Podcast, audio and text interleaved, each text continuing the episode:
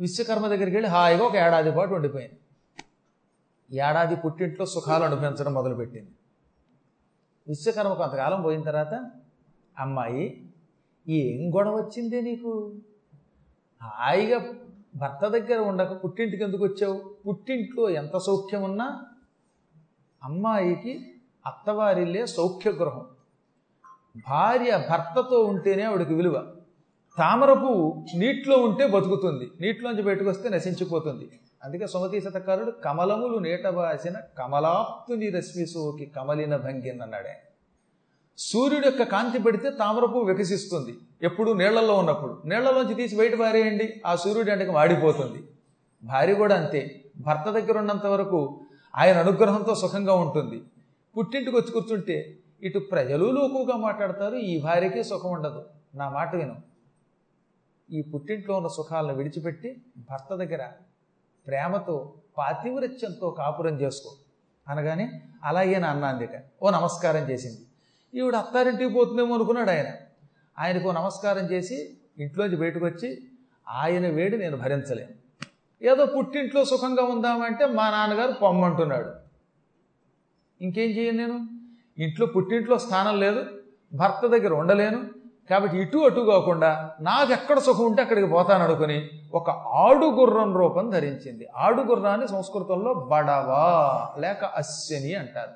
అశ్వని రూపం ధరించి బడవా రూపం ధరించి ఆ తర్వాత హుటా హుటిన ఉత్తర కురుభూములకు వెళ్ళింది. కురుభూమి వేరు ఉత్తర కురుభూమి వేరు ఉండేవి కురుక్షేత్రం అంటే ఇప్పుడు హర్యానాలో ఉంది. ఉత్తర కురుభూములు అంటే హృషికేశం దాటాక ఉన్న భూములు ఉత్తర కురుభూములు అంటారు.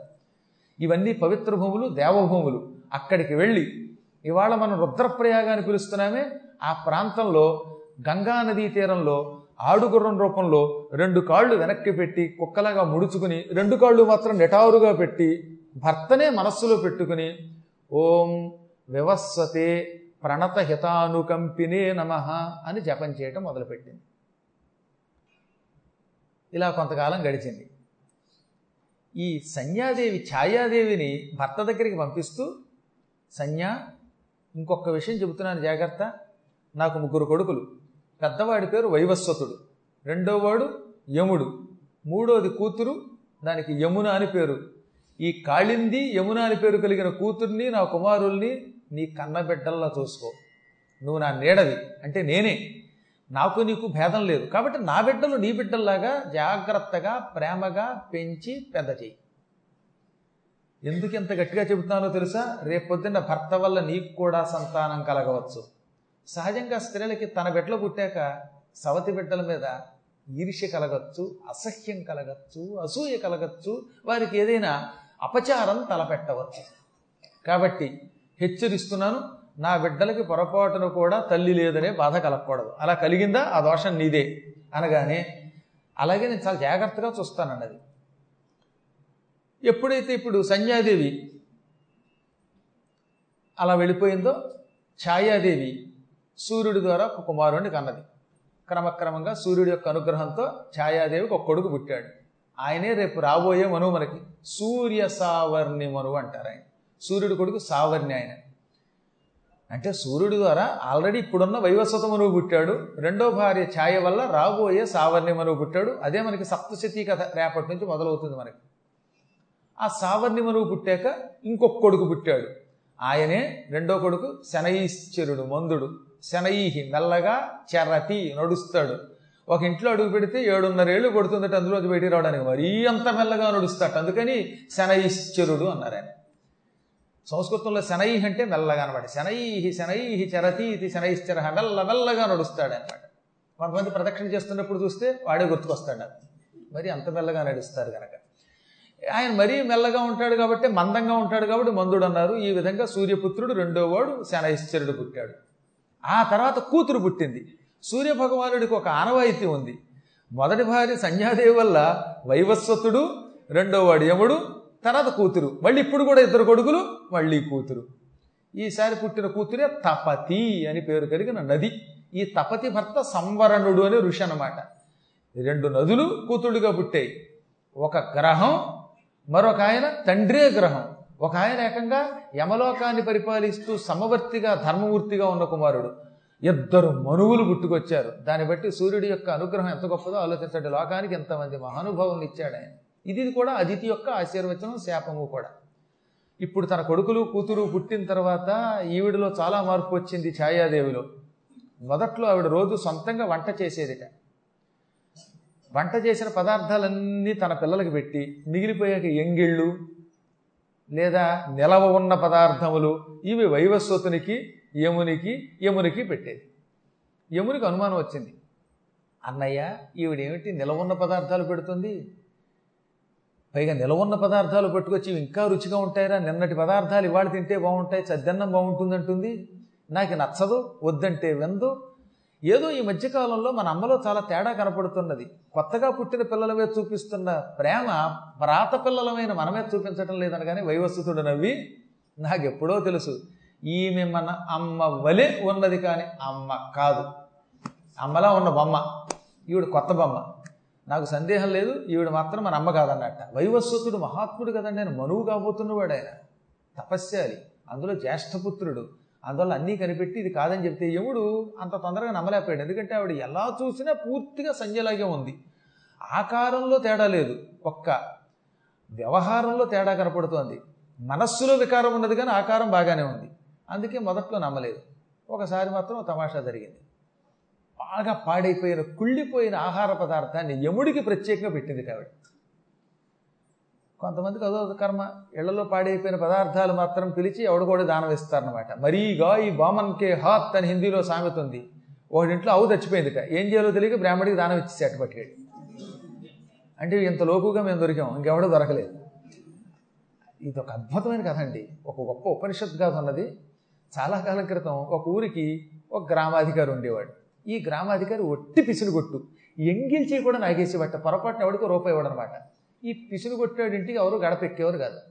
ఆ ఊళ్ళో ఒక మంచి వేద పండితుడు వేదంతో పాటుగా పౌరోహిత్యం కూడా చేసి ఒక మహానుభావుడు ఉన్నాడు ఆయనకు అన్ని విద్యలు వచ్చు ఆయన అంటే అందరూ గౌరవించేవారు. ఈ గ్రామాధికారి మాత్రం ఎప్పుడు పిలిచి ఏకాదశి నాడు కూడా పైసా ఇచ్చేవాడు కాదు. ఓ స్వయంపాకం కూడా ఇచ్చేవాడు కాదట. ఈ గ్రామాధికారికి ఒక గోశాల ఉంది ఆ గోశాలలో ఒక వంద ఆవులు ఉన్నాయి ఈ వంద ఆవుల పాలు పేడ గోమూత్రం పిడకలు అన్ని అమ్ముకు బతికేవాడు వాడు. కొంతమంది కర్మది అన్ని అమ్ముకుపోతారు అలా ఈ గ్రామాధికారి ఇంట్లో ఓ రోజున ఒక ఆవు హఠాత్తుగా కళ్ళు తెరసి కింద పడిపోయిందట. పక్షవాతం వచ్చినట్టుగా నేల మీద పడిపోయి మంచి బలమైన ఆవుది ఒకప్పుడు. రోజు పది లీటర్ల పాలు ఇచ్చే ఆవు పాపం. అది అలా పడిపోయి నాలిగి బయట పెట్టింది. గ్రామాధికారి గారు వచ్చారు. ఏమరా ఏమైందంటే చచ్చిపోతుందండి అది పాడైపోయింది ఆవు చచ్చిపోయేటట్టు ఉందండి అన్నట్ట. ఇప్పుడు ఈ గ్రామాధికారి రొట్టి పిసులు కొట్టు కదా. అందుకని వాడికి ఏం చేయాలో తెలియక ఒరే దీనికి మందు వేయించినా తగ్గదా అన్నట్టు. ఏం మందు అండి చావడానికి సిద్ధంగా ఉందండి? దానికి మందు వేయించితే మందు ఖర్చులు కూడా వేస్ట్ కానీ చావ చచ్చిపోతుంది కానీ బతకదు అన్నట్ట. వీడు అసలే పిసిని కొట్టు కదా ఈ గ్రామాధికారి? ఇప్పుడు ఈ ఆవు చావడానికి సిద్ధంగా ఉంది. దీన్ని బతికించలేము. డాక్టర్ గారిని పిలిపించామంటే వాడు బాగా పది రూపాయలు లాగేస్తాడు. శవాలకు కూడా వైద్యం చేసి డబ్బులు లాగే డాక్టర్లు కొంతమంది ఉంటారు కదా. దీన్ని కనుక మనం పట్టుకెళ్ళామంటే వాడు వచ్చి డబ్బులు అవుతాడు డబ్బులు పోతాయి తప్ప ఇది బతకదు. ఇప్పుడు నా పని ఏమిటి? చచ్చిన తర్వాత దీన్ని శ్మశానానికి ఇడ్చికెళ్ళడానికి అయ్యే ఖర్చు పది రూపాయలు తగ్గించుకోవాలి అలాగా అనుకున్నట్టు వాడు ఈ చచ్చిపోయిన ఆవుని శ్మశానానికి ఇడ్చేవాలంటే ఒక పది రూపాయలు అవుతుందండి అందుకని ఈ పది రూపాయలు ఎలా మిగిల్చుకోవాలని ఆలోచించాడు వాడు. ఆలోచించి ఇంట్లోంచి బయటకు వచ్చాడు. సరిగ్గా ఈ వేద పండితుడు కనబడ్డాడు ఈ పురోహితులు వారు. కనపడగానే బైసర మధ్య అనుకున్నాడు వీడు. ఏమండో ఈ పంతులు గారు పండితుల వారు ఇలా రండి అన్నట్ట వెంటనే ఈ పండితులు వారు కళ్ళు బయర్లు గమ్మి అలా ఉండిపోయాడు కాసేపు. ఎందుకని? ఈ ప్రెసిడెంట్ గారి ఇంట్లోంచి ఎప్పుడు పిలుపు రాదు. వీడి జన్మలో ఎప్పుడూ రమ్మనలేదు అటువంటిది రమ్మన్నాడేమిట్రా అని ఆయన తెల్లబోయి నన్నేనా అండి అన్నట్టు ఇలా బుర్రగొక్కుని నిన్నేనోయ్ రావోయ్ అన్నాడు. సరే వచ్చాడు పాపం గ్రామాధికారి కదా అని. అయ్యా గ్రామాధికారి గారు ప్రెసిడెంట్ గారు ఏమిటండి పని అన్నట్ట. నీకు గోదానం చేద్దాం అనుకుంటున్నాను అన్నట్ట. వెంటనే ఢామని మళ్ళీ పడిపోయాడు. ఈ దౌర్భాగ్యుడు ఉట్టి పిసిరుగొట్టు ఎర్ర ఏగాని చూపించడు ఎంగిల్ కూడా నాగుతాడు. ఎంగిల్ చేయి నాకిన తర్వాత అప్పుడు కాకిని ఇలా అంటాడు. ఎందుకంటే చేతుకున్న మెతుకు దాని మీద పడితే అది తింటుందేమోనని ఎంగిల్ చేత్తో కాకిని కొట్టనివాడు.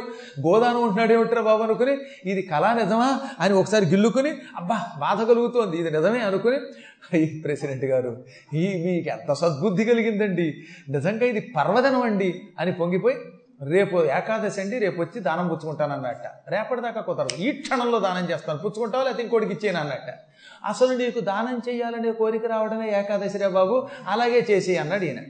అప్పుడు ఆయన పక్కన ఉన్న ఇలాంటి వాళ్ళని పిలిచి ఏమంటే లింగయ్య గారు రంగయ్య గారు హరిప్రసాద్ గారు రెండని పిలిచి మీ అందరి ఎదురుగుండా ఈయనకి గోదానం చేస్తున్నాను. అని కాసి నీళ్ళు ఎట్టుకొచ్చి గోదానం తుభ్యమహం విప్రాయ సంప్రదదే ఏదన్నా మమ అన్నట్టు నీళ్ళు చేతిలో పోసి. పాపం వాళ్ళంతా సాక్ష్యం ఉన్నారు సరే అని అన్నారు. అంటే ఎవరికేం తెలుసు మరి? పాప వీళ్ళు అమాయకులను అలాగా అందుకని అందరూ ఊ అన్నారు. ప్రెసిడెంట్ గారు దానం చేస్తున్నారు ఈ పండితులు వారి జన్మధన్యం అయిపోయింది ఈయన మహానుభావుడు కాబట్టి ఈయన మొహం చూసి దానం చేశాడు అని పైగా పొగిడారు ఈయన్ని. ఆయన కూడా ఆనందంతో ఈ ఊళ్ళో ఆయన దగ్గర నుంచి రూపాయి పుచ్చుకున్నవాడు ఉన్నాడు? నేను పుచ్చుకున్నాను అనుకున్నాడు ఈ అమాయకుడు పాపం. సరే ఈయన్ని తీసుకెళ్ళి లోపలికి ఇదిగోనండి ఆవే మీకు అన్నట్ట మళ్ళీ పడిపోయాడు డామ్ ఢామ్మని ఆవు చావుకి సిద్ధంగా ఉన్నట్టుందంటే నేను ఏమన్నా బతుకున్నామన్నానా? ఆవు చచ్చిపోయేలా ఉంది కాబట్టి నీకు దానం చేశాను. నాకు సంబంధం లేదు. ఇందరెదురుగుండా నీకు దానం చేశాను. దాని ఖర్చు నీదే అన్నట్ట. ఈ దౌర్భాగ్యుడు దానం చేస్తానన్నప్పుడే నేను అనుమానించాలి. ఎంత చదువుకుని మోసపోయాను అనుకున్నాడు ఈయన. అనుకుని ఆవు దగ్గరకు వచ్చి చూశాడు. ఆ మహాత్ముడు చెప్పాను కదా మీరు వేద పండితుల్ని పురోహితుల్ని తక్కువగా అంచనా వేశారో? బోల్తా కొడతారు కొట్టు. పైకి ఇలా కనపడతాం. మేము విజృంభించామంటే మా ముందు ప్రపంచం ఆగ తెలిసిన? బ్రాహ్మడు అంటే అటువంటిది. కాబట్టి చెప్పొచ్చేది ఏంటంటే ఈయన ఆవు దగ్గరికి వచ్చి చూశాడు. చూసి చూడగానే ఆయనకు అర్థమైపోయింది. దీనికి వేదంతో పాటు ఆయుర్వేదం కూడా వచ్చు. ఆయన వెంటనే ఆ దొడ్డంతా వెతికాడు. దొడ్లో ఒక వేరు ఉంది ఆ వేరు పీకి దాని పసరిలా అరగదీసి ఆవు ముక్కుల్లో నోట్లో వేసేట. ఇంతకీ ఆవుకి ఏం రోగం కాదు. కొంచెం కఫం అడ్డం పడి చచ్చేటట్టు ఉంది. ఎంత పడింది. ఈ ముక్కులో ఈ పెసరు పసరు పోయిగానే ఈ నోట్లోను హచ్చి అని తుమ్మిందిట. శ్లాష్మన్ తెగి బయటకు వచ్చింది. తక్కువ లేచి నిలబడింది అది. ఆరోగ్యంగా లేచి నిలబడింది. ఆ తర్వాత ఇంకా పదిహేడు బతికింది. ఈయనకు రోజు రెండు పొట్ల రెండు ఆరులు పన్నెండు లీటర్లు ఇచ్చింది. ఇంతకీ ఇక్కడ జరిగిన కొసవరిపేట చెప్పనా? హచ్చి అని ఆవు లేచింది. ఢామ్ అని శబ్దమైంది పక్కన ప్రెసిడెంట్ గారు పడిపోయారు. గ్రామాధికారి పడిపోయి ఇలా నాలుగు పెట్టుకుని అన్నట్ట. పెరాలసిస్ వచ్చేసింది దానికి అయ్యి బాబోయ్ పన్నెండు లీటర్లు రోజు ఇచ్చే పాలిచ్చే ఆవుని దానం చేశా? ఈ రూపాయి ఖర్చు పెట్టి వైద్యం చేయించితే ఆవు దక్కేది? అన్యాయంగా ఇది ఇచ్చేశాను. అని పడిపడికి లేవలేదు పోయాడు ఆయన. కాబట్టి చెప్పొచ్చేది ఏంటంటే అప్పటి నుంచి హిందీలో మరీ గాయి బామన్కే హాత్ అంటే చచ్చిన ఆవుని బ్రాహ్మడికి దానం చెయ్యాలి ఒక సామెత పుట్టింది. కొంతమంది దౌర్భాగ్యం ఏం చేస్తారంటే మంచివి చూస్తూ చూస్తూ చేయలేక ఇలా అంటగడతారనమాట అలా అంటగట్టినప్పటికీ కూడా దానిని బాగు చేసుకునే శక్తి కలిగిన మహానుభావులు ఎంతోమంది ఈ లోకంలో ఉన్నారు. సరే అదో పక్కన పెడితే కుళ్ళిపోయినటువంటి ఒక ఆనొక ఆహార పదార్థాన్ని యమధర్మరాజు గారికి ఆవిడ పెట్టింది. తత్ఫలితం ఏమిటో రేపటి రోజు కార్యక్రమంలో చెప్పుకుందాం.